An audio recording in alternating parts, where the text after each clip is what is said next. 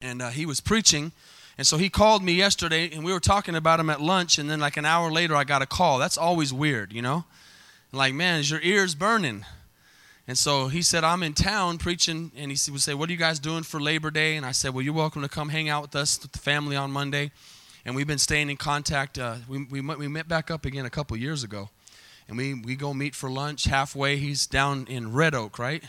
Which is down in south, south of Dallas. And uh, we hooked back up again. And so we go and iron sharpens iron and we share what God's doing in our lives together and we have a great friendship. And I'm so thankful that 20 years later, I, I'm able to have a friendship with the man who led me to Jesus. Amen. So we're so blessed this morning. I said, Well, if you're in town, I'd like you to come preach for me tomorrow morning. Amen. So we're going to have um, him come preach for us. But I want you, I want to tell you that God takes him all over the United States. He's always busy. He's always preaching. He does one, two, three week revivals. And every time I talk to him, he's going or coming from somewhere preaching. He is what the Bible calls a true evangelist. Amen. He has pastored a little bit, and uh, I think he likes evangelism better. Amen. You get to come in, blow up, and blow out. You don't have to deal with anything else. It's kind of nice. I did it last week. Kind of nice. Amen. But I do love pastoring. I'm thankful for the opportunity to see growth.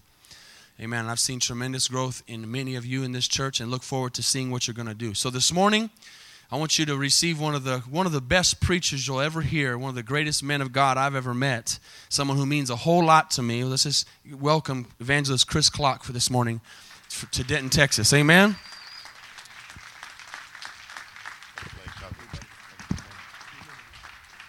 Praise the Lord. Let's give Jesus a clap offering. Amen. How many of you know that Jesus is worthy today of all praise and all glory and all honor? There's none other like him. Praise the Lord. You may be seated this morning. Jesus Christ is Lord of all, isn't he? How many of you are glad you're here today? We just finished a revival over in East Texas Friday night. We went for two, two weeks over there, little town called Brownsboro. Anybody know where Brownsboro, Texas is at? Over there, First Assembly of God over there. It's an old church with a new pastor. He only, he's only been there for six months.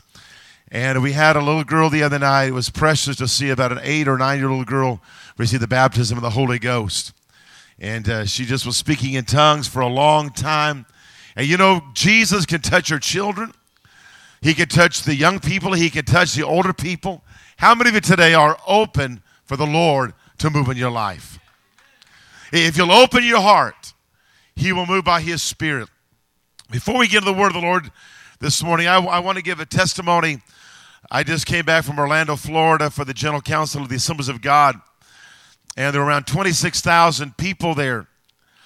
But missions night, there was a, as the, the missions director of the General Council was preaching, he talked about back in India, actually Sri Lanka, which is an, out and off of the coast of India, there was a Dutch missionary who was traveling and handing out tracts. Brother Blake was talking about outreach.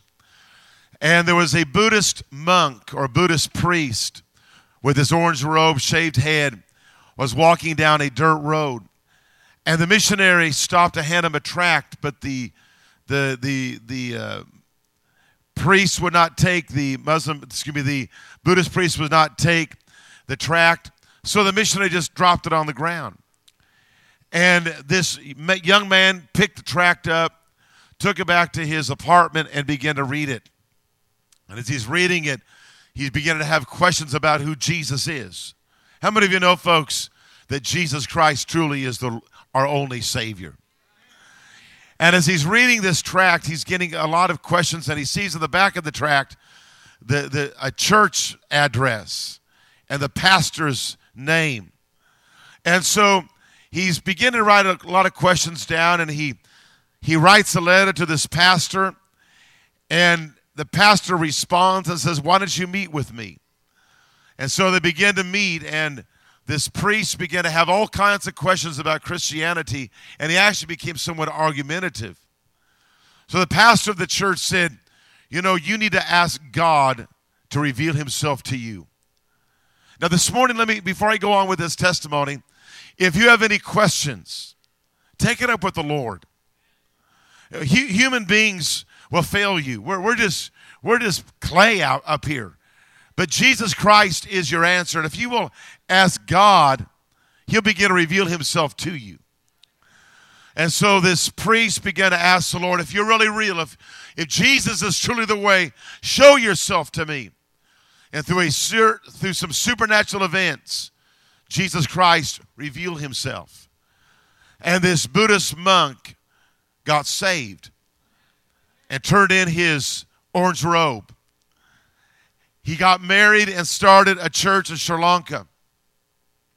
He told his wife, he said, I feel in my spirit that I'm going to be killed because I'm preaching. They begin to threaten his life. And so, in that part of the world, there's a lot of hostility against Christianity. And around six weeks later, he, was, he, was, he had a knock on the door. And I'm not sure if they were Buddhists or Muslims, but they, they took him and they stabbed him around 67 times and killed him. So his wife is now in charge of this fledgling church in Sri Lanka. She has the child, and she takes the church. And they begin to threaten her now. She began to ask the Lord, You're going to have to protect me. And so she was living in a part of the world where there's no electricity, it's very impoverished. And she was getting people telling her in the morning, they would say, Where was that light coming from that was around your house? And she said, I don't have any light around my house. I have no electricity. There's no light bulbs. They said, Oh, no, there were lights all around the roof of your little house. Those are the angels of the Lord. That, that lady is now running a thousand people in Sri Lanka. And they flew her into the General Council for the purpose of her praying for us. And there were around 18,000 people sitting out there. And this lady began to pray in her language. And the superintendent of her nation translated it into English. And as she is praying, the Holy Ghost begins to fall. Let me say something, folks, about this. Is it worth giving your life for Jesus? Is it worth living for Him? Is it worth dying for Him? In order to really be effective for the kingdom, there must be a purpose and a cause for you to live for Him. Coming to church is important. I believe that. I, am a church goer. I, I, I tithe. I believe in giving to missions. I believe in everything that Brother Blake Andrews is doing in this church. But there must be a bridge where you say, I'm not going to just come to church. I'm not going to just do the minimal. I want to give my life to Jesus Christ. I, I want to give everything I have my body, my mind, my spirit, my finances, my house, my car. That's really what Christianity is, is giving it all away. That chorus you were playing uh, uh, earlier when I was coming in the service, I give, I give it all away. And when you begin to give it all away, the prize is Jesus. And how many of you know, folks, there's no one like Jesus today? As that lady is praying, and the power of God begins to move in her prayer does not really speak the English language, but she speaks the language of heaven. And I'm going to tell you something, folks. We may be more, we may be more financially well off than that, that, la- that lady from Sri Lanka. We may have more than she'll ever have in this world, but she possesses something that many of us don't, and that is Jesus. And folks, I'm going to tell you something. If you really want to know Jesus, you have to lose it all to know him. Jesus said to take up our cross and follow him. And folks, there's a requirement in this. And there's nothing any greater than to know Jesus, not just about him, but to actually get to know him. How many of you desire to know Jesus? If you do, shout amen this morning. As I, I was praying this morning for this service, the Lord began to lead me over to the book of Romans, chapter 5, if you would. Romans chapter 5. It's so good to be here, back here at the Victory Outreach, World Outreach. Praise the Lord. And to be with Brother Blake, his brother now. I see his brother out there. I've known him for years too. His dad, of course, mom, dad, mom and dad. And uh, to see you and see how the church is growing. And several people I know are gone for Labor Day. But I'm glad you're here. And I believe the Lord wants to speak to us.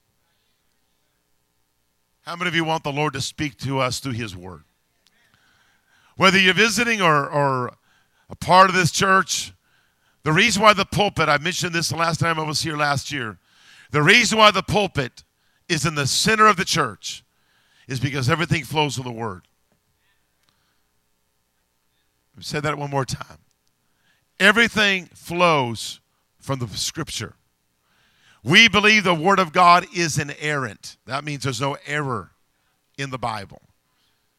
There's, we don't believe that this is full of opinions of men. So some, I remember several years ago, I was getting my hair cut here in Dallas, and there was a man getting ready, waiting to get his hair cut, and we began to have a conversation, and he asked me what I did. I said, "Well, I'm a." Well, he actually told me what he did first. He was the school teacher here in Dallas, and then I told him I was a preacher, and he said to me, he said, "Well, you know, there are many contradictions in the Bible." And I said to him, I said, Well, I didn't even know you read the Bible. He said, Well, I don't. I said, Well, then how do you know there are contradictions in the Bible? Have you ever heard that before? People have told you there are many contradictions in the Bible. And you say, Well, where are they?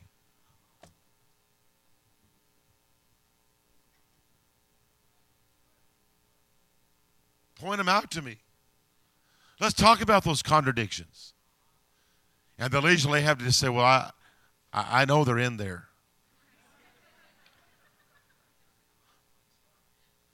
And you're like, well, I, I, I, read it several times. I'm trying to find one. Just, would you please? What they're, they're, what they're doing is they're trying to discredit this so they don't have to live by it. Folks, see, let me say this this morning. When you and I die, the Bible says that the books were open. And I believe this is one of them. I believe I will be judged out of this book. I will give an account to God for my life according to Scripture. A lot of people say, Well, I, I, I didn't know, as we say in Texas, I didn't know it was in the Bible. Have you ever gotten a ticket speeding and you told the police officer, I didn't know? As he's writing your, your, your fine? Because ignorance of the law is no excuse. And ignorance of Scripture will not dismiss the penalty of breaking the law of God. Getting quieter in here all the time. If you're going 50 into 30 and you get fined, you can't say, well, I, I, "Sir, I just didn't see the sign. I, I, am just so sorry. I was looking at my, I was texting on my phone. I didn't, I didn't see the that the, the speed limit had changed." I said, "Well, you know, uh, that you still broke it. You're responsible, and every one of us here is responsible, whether you know the Bible or don't." That's why we preach the word so that we can get to know it. It's, got, it's really, quiet in here. Notice, notice what it says. Paul says, Therefore, being justified by faith. That word justified means declared not guilty. Therefore, I'm not guilty by faith. We have peace with God. Let me stop right there. We have peace the, the greatest thing you need in your life is not a Lamborghini, is not a free ticket to the state fair at Fair Park that's coming up in a few weeks. It's not a, it's not a, a free pass to the Cowboys game. What you and I need is peace with God. The Bible says, follow peace with all men. If you don't have peace with God, you cannot have peace with yourself. And if you don't have peace with yourself, you cannot have peace with your home. It all starts as my relationship to God. We're seeing violence in America increase death, burials, drug overdoses, suicides, alcohol abuse, drug abuse because people do not have peace. How many of you have ever met someone that is always agitated all the time. Now, I, I admit to you folks, when I get on 635, I do get a little agitated. If I get on 75, I do get a little agitated. I, I admit that to you. But you don't have to live agitated. You can have peace with God. You, you, you know why people don't have peace? Is because they're guilty.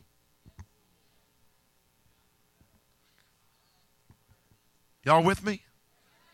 Have you ever met anybody that's guilty? Have you ever, you were guilty and you always looking over your shoulder? See who's following you? If you're speeding and you saw a cop and you slow down and you're looking in your rearview mirror to see if he caught you,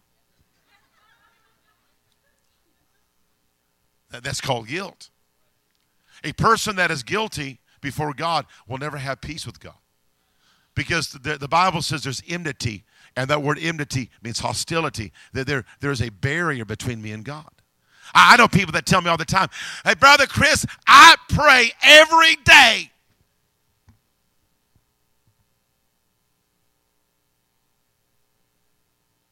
If you're guilty, it doesn't matter. There's no relation. I'm going somewhere with this. If you have peace with God, you're rich. There's something like waking up with peace, going to bed with peace. And it's not about like in the 1970s peace, love. What the world needs now is love, sweet. Remember, oh, remember that old song? Everybody's going, peace, man. What do you do for a living? Oh, man, like I draw flowers on vans.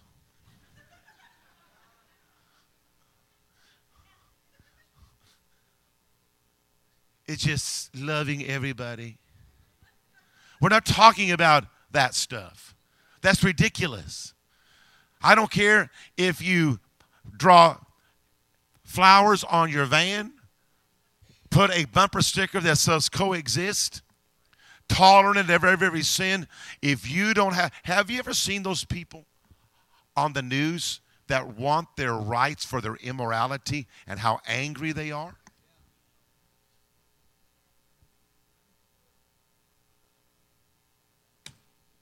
They have no peace. They're miserable people. Have you ever met anybody that's miserable? and you try to cheer them up. Oh, come on. Come on, you can make it. You can do it. And they were on Harry Hines all night.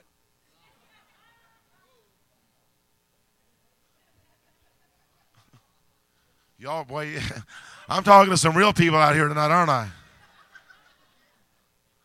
There, there, there is no peace in sin. There is no peace in iniquity. And the word iniquity means lawlessness. When the gays were marching out there in San Francisco a few years ago, they were interviewed and they said, Well, you're breaking the law. And they said, We have no law. That's the culture. No boundaries, no barriers. Live and let live. And then they wonder why they're miserable. They wonder why they have no peace. So they have to smoke some weed. Ooh. No, no Brother Blake has been up to Colorado. I preach up there a lot. He and I preach a lot up there. And they've legalized the use of marijuana. Now, started out to be municipal. You know, if, if you're sick, oh, I've got a pain in my shoulder, I need some weed. So I go to a doctor. Doc, I got a pain right here in my shoulder. Can, I, can you give me a license to buy some pot here at the local marijuana dispenser over here in Denver? Oh, no one. So they, they write it out and you go in there. The, but now it is, you can go in there and smoke it in there. And what's interesting is like young people, they get an adult to buy the, the, the, the, the beer, the wine for them. That's what they're doing up there now. They're getting people that are older to buy pot for them. And it's coming to Texas. Same sex marriage has been passed in Colorado. And only 6% of Denver attends church. 93% of the city of Denver, almost 4 million people, do not attend church. There are more people at a football game, at a Broncos game on any given Sunday than all the churches combined. There's no peace. But we have peace with God because of the blood. Now I'm going to get into that just a minute. Notice what it says here. Verse, five, verse 2.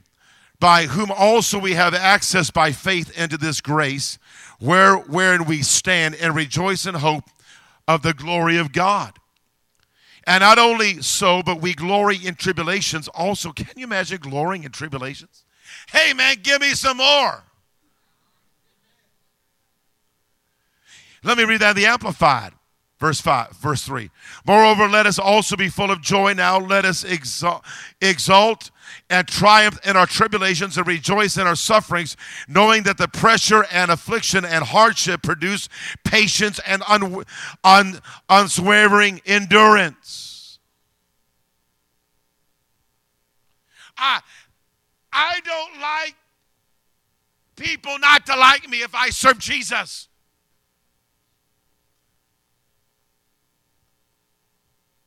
I'm not even preaching it.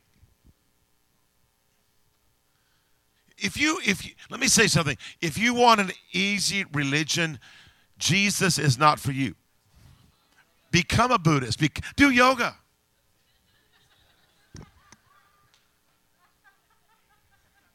Whatever they do out there.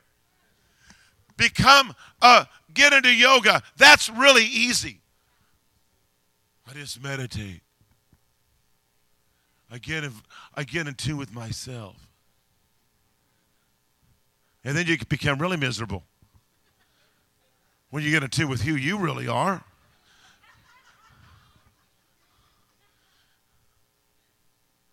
I, I, I just don't, I can't serve Jesus. It, my friends keep pulling me away. My friends, my friends, my friends, my friends, my friends my amiguitos, mis amigos, mis amigos. Siempre, I'm so weak in my flesh. Paul says you rejoice in tribulation.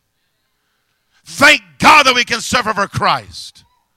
Thank the Lord that He is counted as worthy that we might serve Him. I'm, I'm, I'm not preaching yet. Listen to verse 4 and patience experience and experience hope. If, if you want patience, you're going to go through some stuff to get it. And then you get some experience. How, how many of you have ever had surgery? Okay, I'm not going to ask you what it was about because I want to hear all about your surgeries. But I, I know that I had to have a knee surgery uh, several years ago, and that's a long story. I was in South America preaching, and my knee went out. And the reason is because I had fallen in a basement in Salt Lake City, and part of the, the cartilage broke off and calcified, and was like a little ball in my knee. They had to pull it out. Well, you, you know, I don't want to go to a surgeon that had no experience. Well, yeah, man. I can do surgery. Here's a knife and some alcohol and some. Co- I'll cut your knee open, and it will only cost you twenty dollars.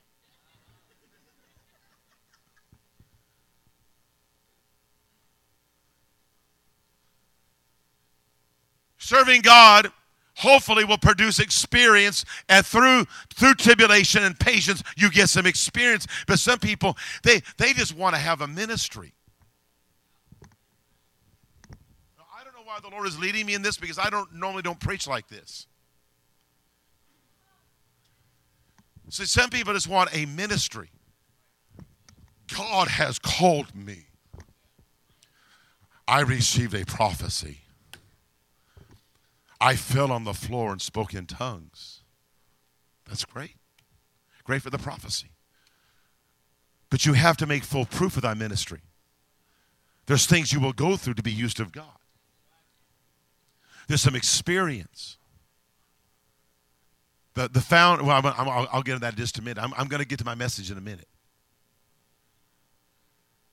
How many of you want God to use you? Oh, God, boy. How many of you want God to use you? You're going to go through something. You're going to go through some trials. You're going to go through some affliction. It, it, it, makes you hard.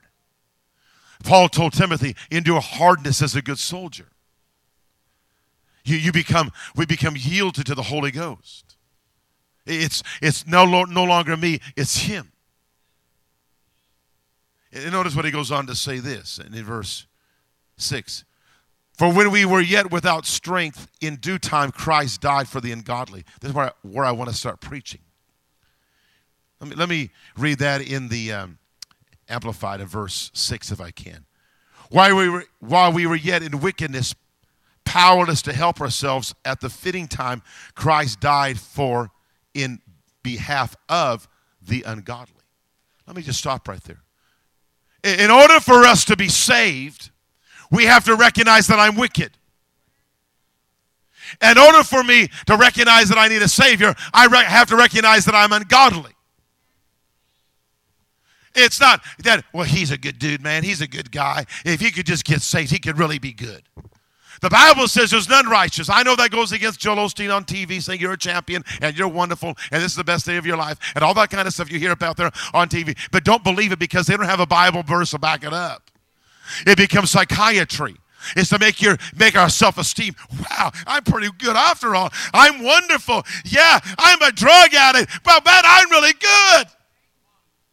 I'm I'm a freeloader, but I'm really good. I'm a pornographer, but I'm really good. God just wants to make me a, a little better. The Bible says we're ungodly. The word of the Lord says, I'm a sinner.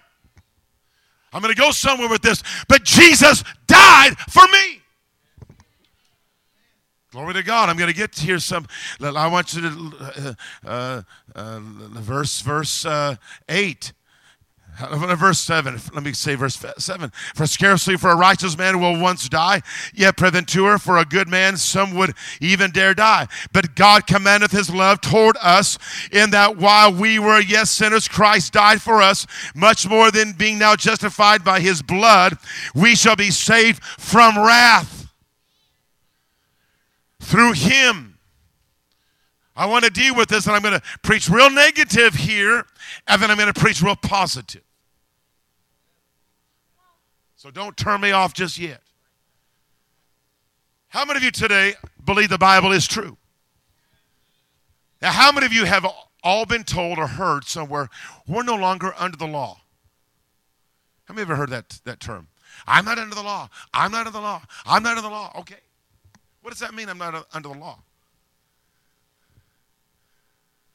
A person that is not saved a person that is not regenerated, a person that's not a Christian, is under the law. What I mean by that, they're under the penalty of the law.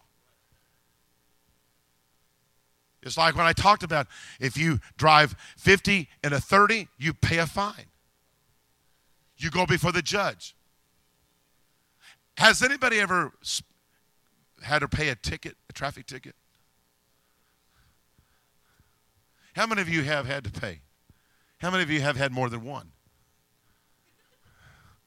How many have had more than two? How many had more than three? Four? Five? Six? Seven? I, I have my hand up. I'm not. Eight? Nine? But you're keeping the state of Texas going.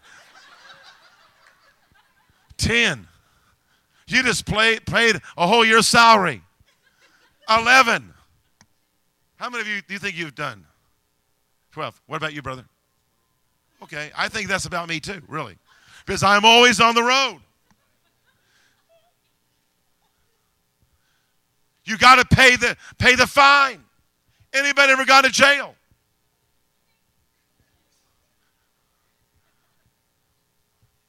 How many of you have ever been in jail and everybody's innocent?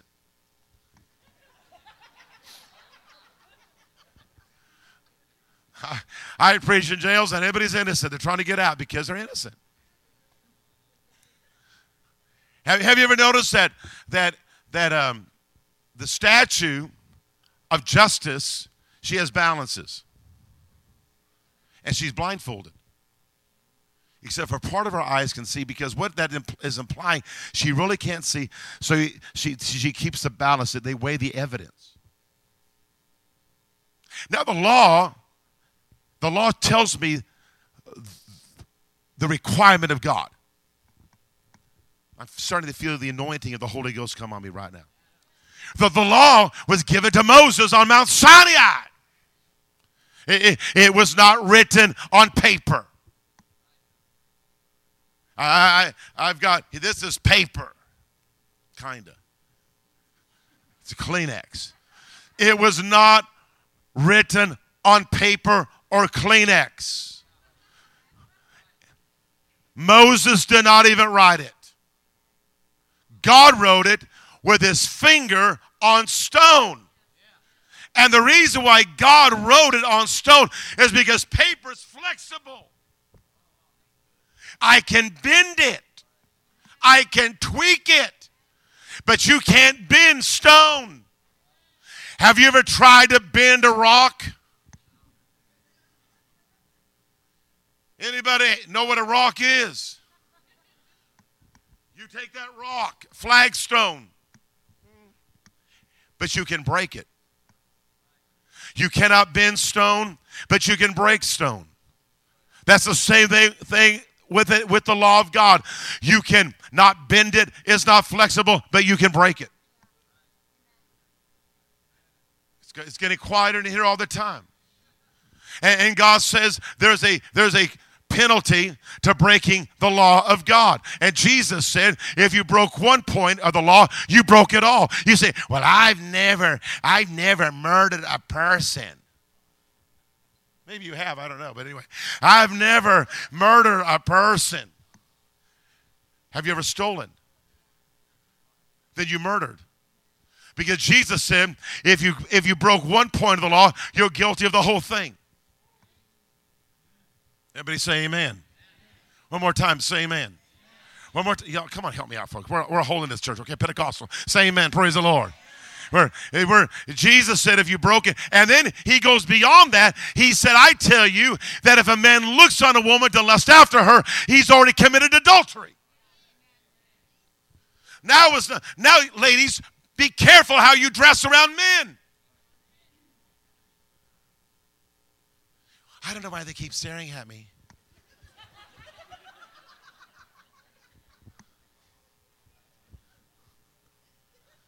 well, have you looked at yourself in the mirror lately?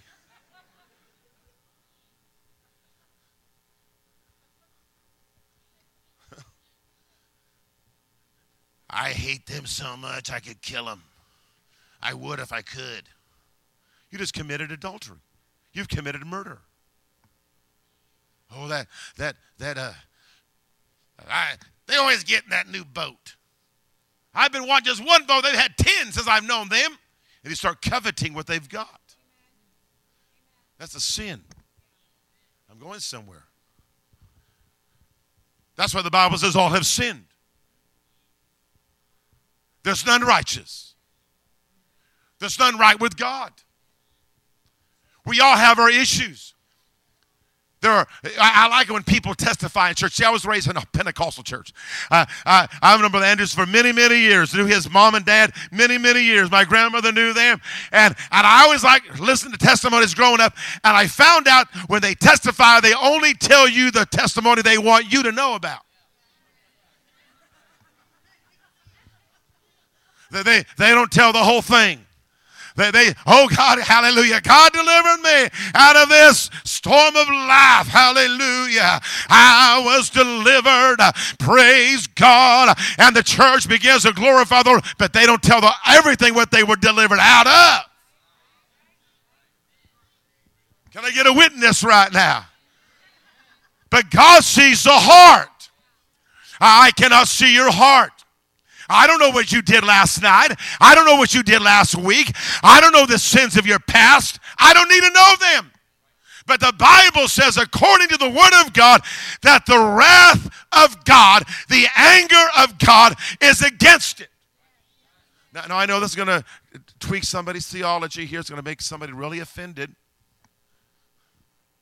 But the Bible says God is angry with the sinner all day long. He just loves us. He loves me. He, he, come just as you are to worship.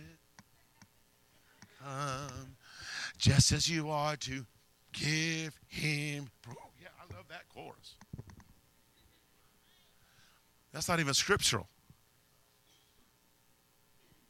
But we think it is because it makes me feel good about me.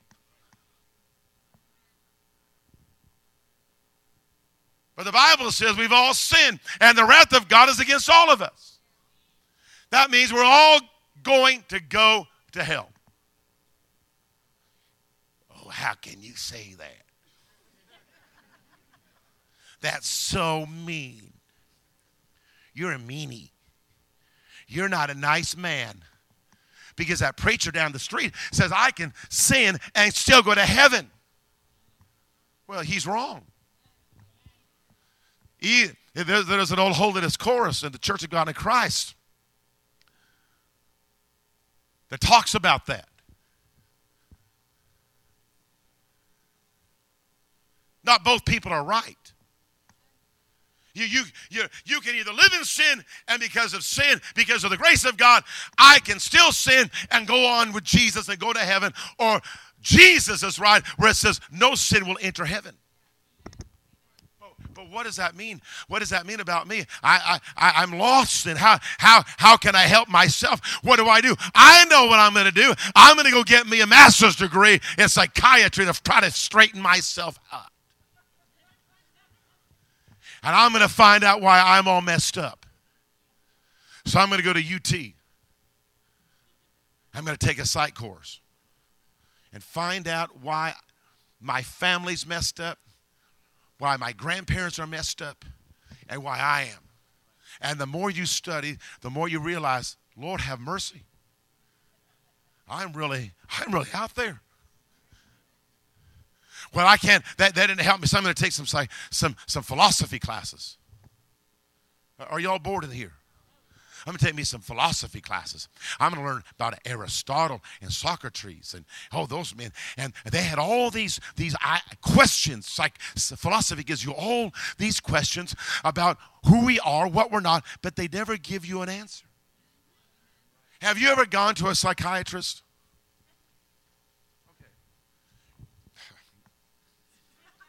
Now, have you noticed if you ask your, your local psychiatrist, they usually have one themselves.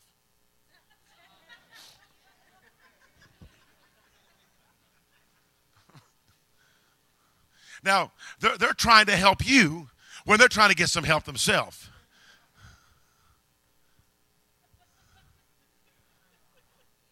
Is that correct? She's loud. She, she, she knows what I'm talking about. We're real people right here. We're not, you know, we're not, we're real people out here. Okay. And and, and uh, they, they, they don't, if you've ever gone to a psychiatrist or to a counselor, they, they do not give you any answers. They give you options how to cope. You don't understand. I'm all messed up. I'm a schizophrenic. You know what schizophrenia is? Oh, wow.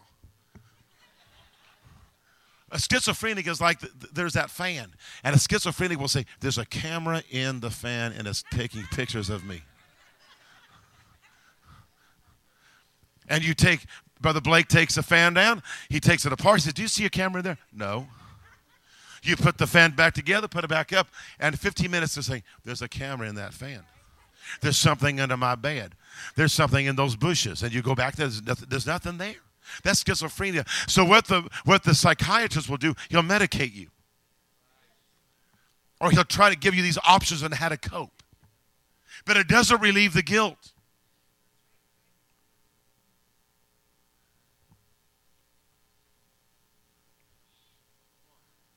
Well, I guess I, I, I'll go to church. And, I, and maybe I can get some guilt relief there. And so they start singing the old rugged cross. And you start thinking about your grandma.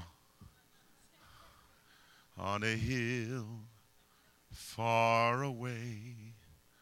And you start crying. They sing that at grandma's funeral. Am, am I telling the truth? Or oh, then they'll sing, Rock of Ages, cleft. Oh, my great grandmother sang that. And I feel a little bit better. But it doesn't relieve the guilt. There's still the wrath of God on your life. Because whenever you wake up and look in the mirror, there you are. I got to take a vacation. I got to get out of here. I'm going crazy. My family's driving me nuts. My kids are driving me crazy. My husband's driving me crazy. My wife is driving me crazy. My job is driving me crazy. I got to go to Cancun, Mexico for a while.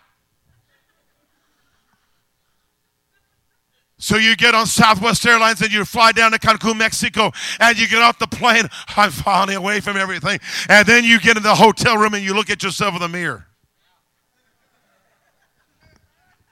Nothing changed. But you have on a Hawaiian shirt, and that's about it.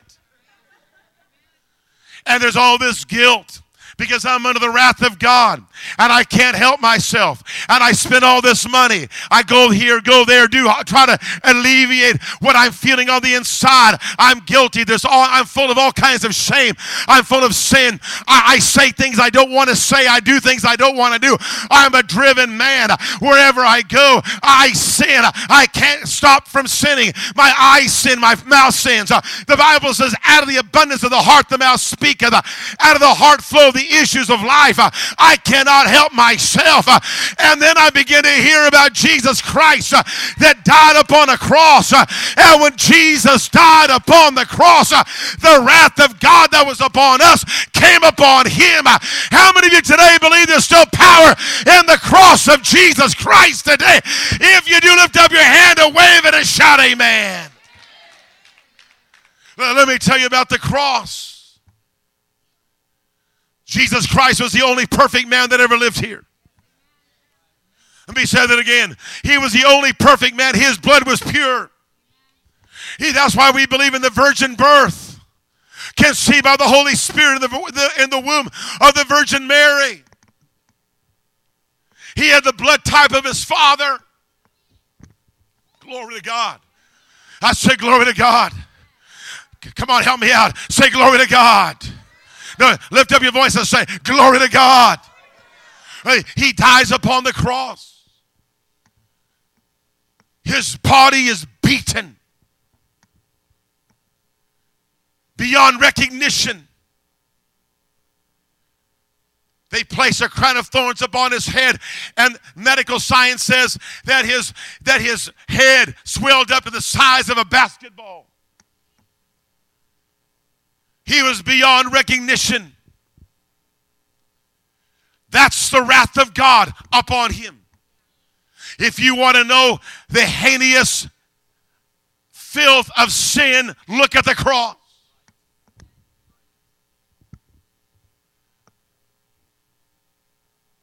The Bible says Jesus became a sin offering for us.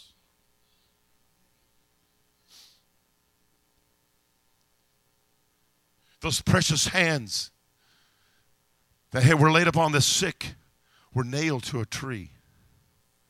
The feet that had walked along the sand of the Sea of Galilee are nailed to a cross.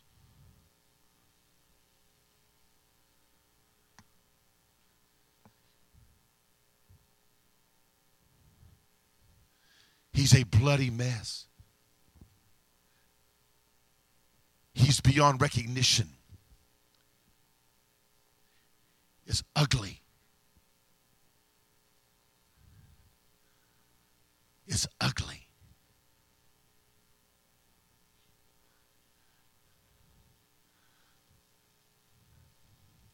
They try to pluck his beard out of his face. They hated Jesus. And there are still those that hate Jesus today.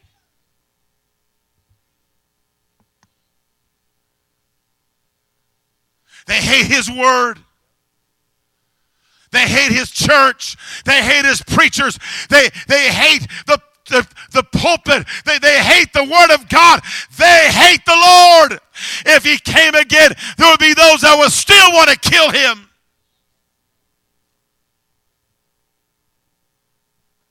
But I cannot, listen to me, I, I cannot blame them because I'm the one that put Jesus on the cross. It was my sin, my iniquity, my ungodliness. I was under the wrath of God. I had no hope. I was guilty. I was shame. There was shame in my heart. But somebody t- told me that Jesus took my place.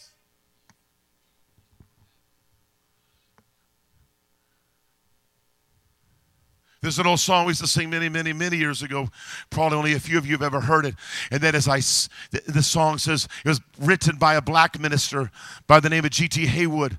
The name of that beautiful song was I See a Crimson Stream of Blood. It flows from Calvary. Its waves, which reach the throne of God, are sweeping over me. To, to the ungodly, the, the cross is evil, the cross is ugly. The cross is, is horrible, but to the believer is my salvation. To, to me is beautiful because I thank God I did not have to hang there. I thank the Lord that I have not had to pay my penalty of sin. I thank that Jesus Christ is my bridge from this life to the next. That because of the blood of Jesus Christ, I'm not going to go to hell, I'm going to go to heaven because of the blood of Jesus Christ, I'm, I'm under the grace of God because of the blood of Jesus Christ. Uh, I'm under the mercy of God. Can I get a witness out here tonight? Uh, oh, church, uh, I, I thank the Lord that He saved me. How many of you today have your sins have been washed away by the blood of Jesus Christ? If they have, I want you to lift up your hand and say amen today.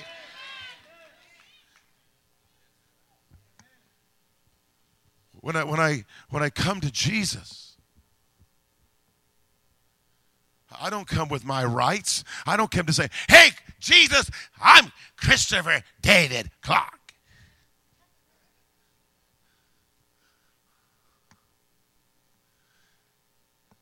A lot of people, I think, that we think get saved really don't.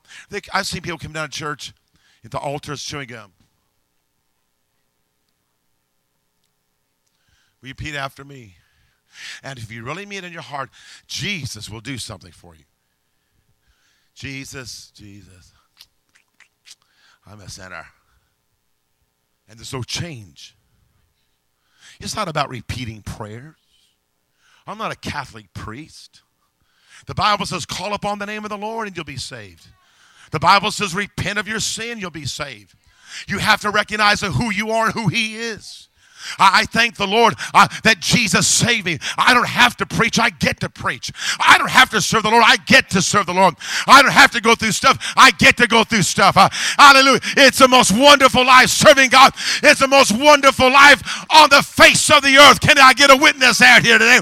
Serving the Lord is a wonderful life. Well, Christianity, you know, I can't go here. I can't do this. I don't. It's just, it's just so much bondage. Brother, I'm going to tell you something the people in the world, they're in bondage. Jesus Christ, when I came to him, he broke the chains of sin. He broke the chains of guilt. He broke the chains of, of, of every type of form of sin in my life. I have been washed. Uh, I've been justified, declared not guilty.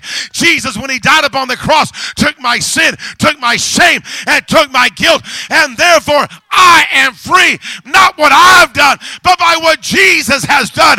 How many of you tonight are free by the blood of Jesus Christ?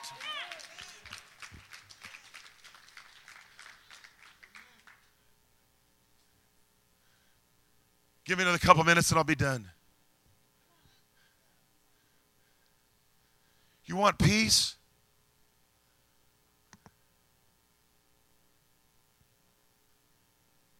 You can't have a have you cannot have peace without Jesus.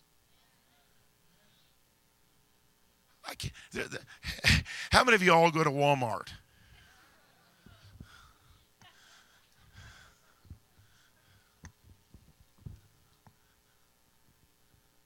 You, you, there's a peace counter in there. It's, it's called a pharmacy. And you can get your doctor to write you a prescription for Valium or Vicodin. I got to get me some sleep.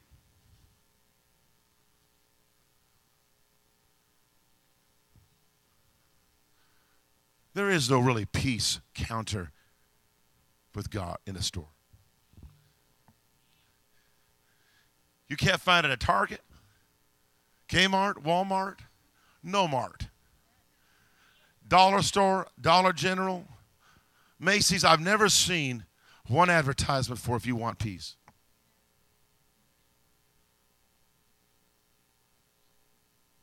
Some of you are so conflicted on the inside. The Lord's speaking to my heart right now, folks. I don't even know you. Some of you are so conflicted. You're angry all the time. You're irritable because of the nature of sin in your heart. You see, Brother Blake cannot see your heart. Your wife cannot see your heart. Your kids, people, kids, uh, I've been raised in church. I, have I've been preaching for 30 years now. And, and, and I've had people say, my daddy is so mad all the time, so angry all the time. He, what, what, pray for my daddy. I've had wives come up to me. My, my husband is so angry all the time. I've had mothers come up to me. My kids are so mad all the time. I've had wives, I'm so mad all the time. I said, Your only solution is Jesus.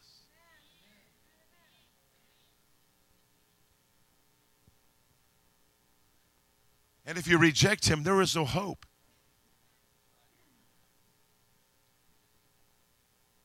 Let me just say that one more time. Without Jesus, would you come up just play something softly on the keyboard if you would, honey? I, I just got through reading the, the biography on Bishop Mason and the formation of the Church of God in Christ. Has any, anybody ever heard of Bishop Mason? Bishop Mason, have you heard of the Church of God in Christ? He's a founder of it. Bishop Mason was the son of slaves from Mississippi. He was born about 1866.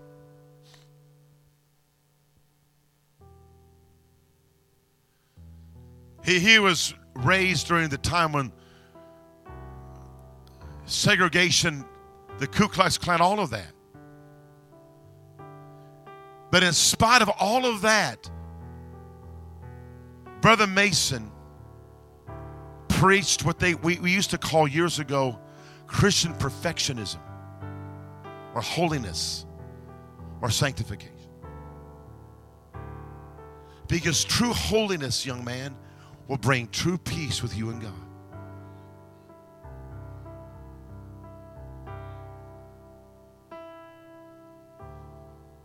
Brother Mason began to preach that message in a Baptist church in the South in Mississippi. They kicked him out. They said, We don't believe in that here. So he started a little holiness church called the Church of God in Christ. In about 1897.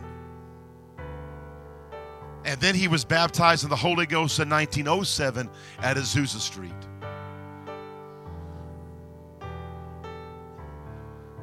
And that man, he died in 1961. And I listened to his funeral on YouTube. And one of the bishops of the Church of God in Christ was eulogizing him back in 1961. And he was saved in a Mason in 1897, and he was giving his testimony, Brother Blake. That'd be an awesome thing to listen to sometime. His audio, his a video. And when they're eulogizing Bishop Mason, 50 years ago, I'm listening to this on YouTube. You can still feel the presence of the Holy Ghost.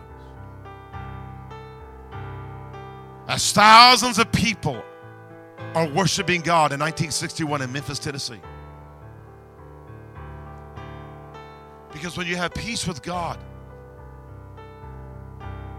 and you've been redeemed by the blood of Jesus and you're saved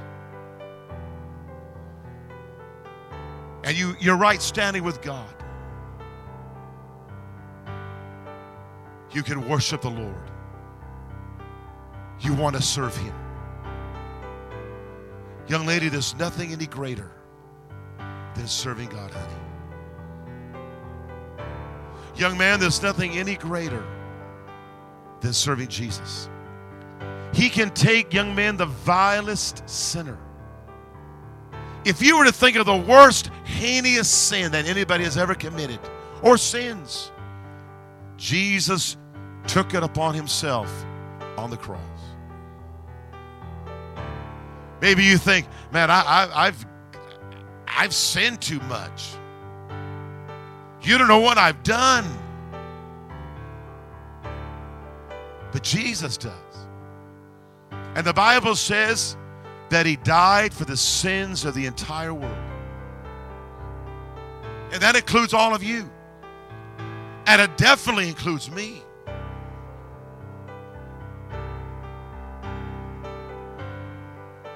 You, remember when Jesus saved you, sister? How long ago has that been now?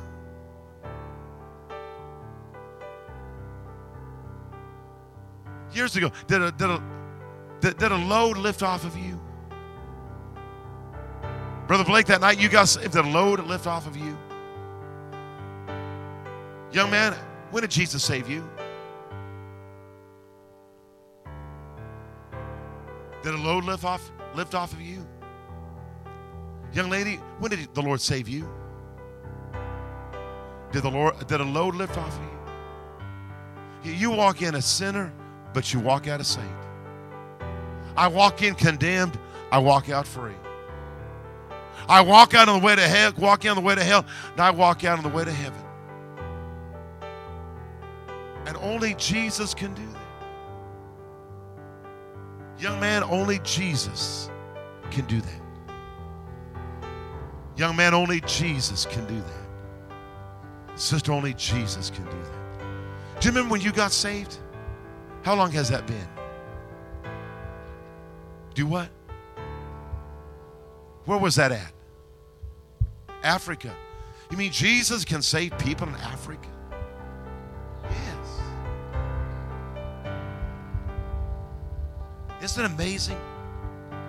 That Jesus is an equal opportunity employer.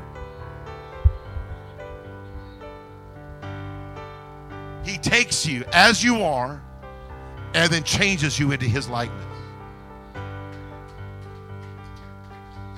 He, he takes all this sin and he the, the, there's an analogy of the Bible that says he takes your old tattered garment and he gives you a robe of pure white. Though your sins be as scarlet, they shall be white as snow. Though they be red like crimson, they shall be as wool. Isn't that beautiful, brother? And no longer is there a breach between me and God. I have fellowship. And you know who is my mediator? Jesus. Not Gabriel, not Mary, but Jesus. A young man, he loves you loves your wife, loves your children. He loves you, man. Brother, He loves you. He loves you. And He's calling us to Him. And you don't have to live a life of sin. How many of you, this is my last point, how many of you lived a life of sin and you got saved a little bit later? Are you are you proud of that? Are you no, are you proud that you lived a life of sin? No, of course not. You got the best deal now, didn't you? Who else lived a life of sin? Sister, do you regret getting saved? Do you regret the old life? Nothing back there you want. But, but Jesus loves you, sister. Uh, is this your family right here? Your grandchildren? You, you listen to grandma. You listen to your grandma.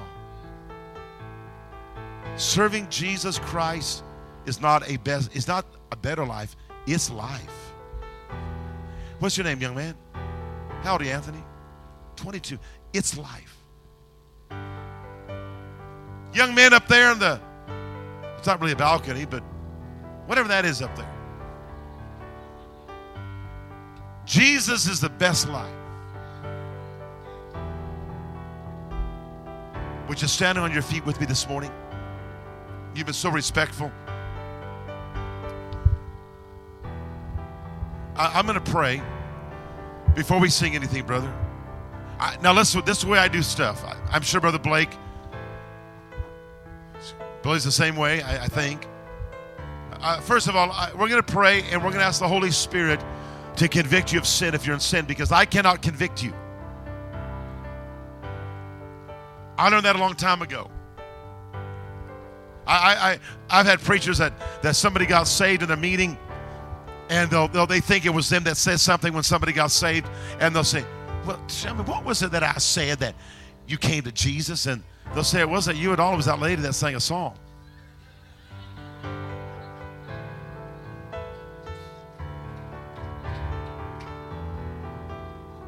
I just present the gospel, believing that the Holy Ghost will somehow come into your heart and speak to you about your condition. I'm only the messenger boy. Anybody ever sell papers growing up or deliver papers? You did?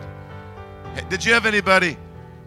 Maybe you didn't, but did you ever have anybody uh, get upset about what was in the paper and they told you about it? The articles? Would that be foolish? You're just delivering the paper. All I am is a paper boy. Now, now maybe I didn't put it on the right place on your sidewalk. Maybe the dog took it and ate it. Maybe I threw it under the bush. Maybe I didn't say it exactly right, deliver it exactly right, but it's still the truth. So we're going to pray and we're going to ask the Holy Spirit to speak to you. And then I'm going to make an invitation for you to leave from where you're standing. And if you want Jesus to come into your heart to forgive you of your sin, to meet me at the front. But I'm not going to have you bow your head and, and raise your hand. I don't do that anymore. I used to because that's how I was raised. I'm not against it, but it, I don't do that. I don't think that's even scriptural. Do you? So we're going to pray. Then I'm going to, as, as Blake, years, years ago, we used to play basketball together. I'm going to pass the ball to you. Now, now you can either fumble the ball, miss the ball, or bring the ball down the court. It's up to you what you do with the ball. It's up to you what you do with this message. Because I'm getting ready to release it to you. It's in your camp. Now you can just let the ball go by and leave this house and forget all about it. Or you can say, No, I'm going to bring the ball down the court. I'm going to give my life to Christ. It's up to you. Jesus, we've sung, we received an offering, and we've prayed.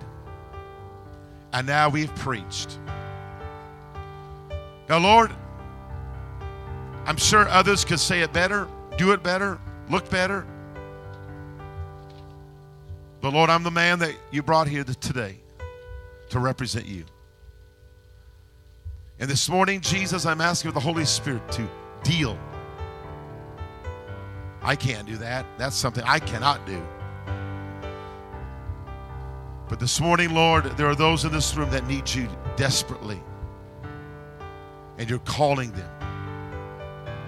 So, Holy Ghost, right now, do your work in Jesus' name. Look this way, if you would.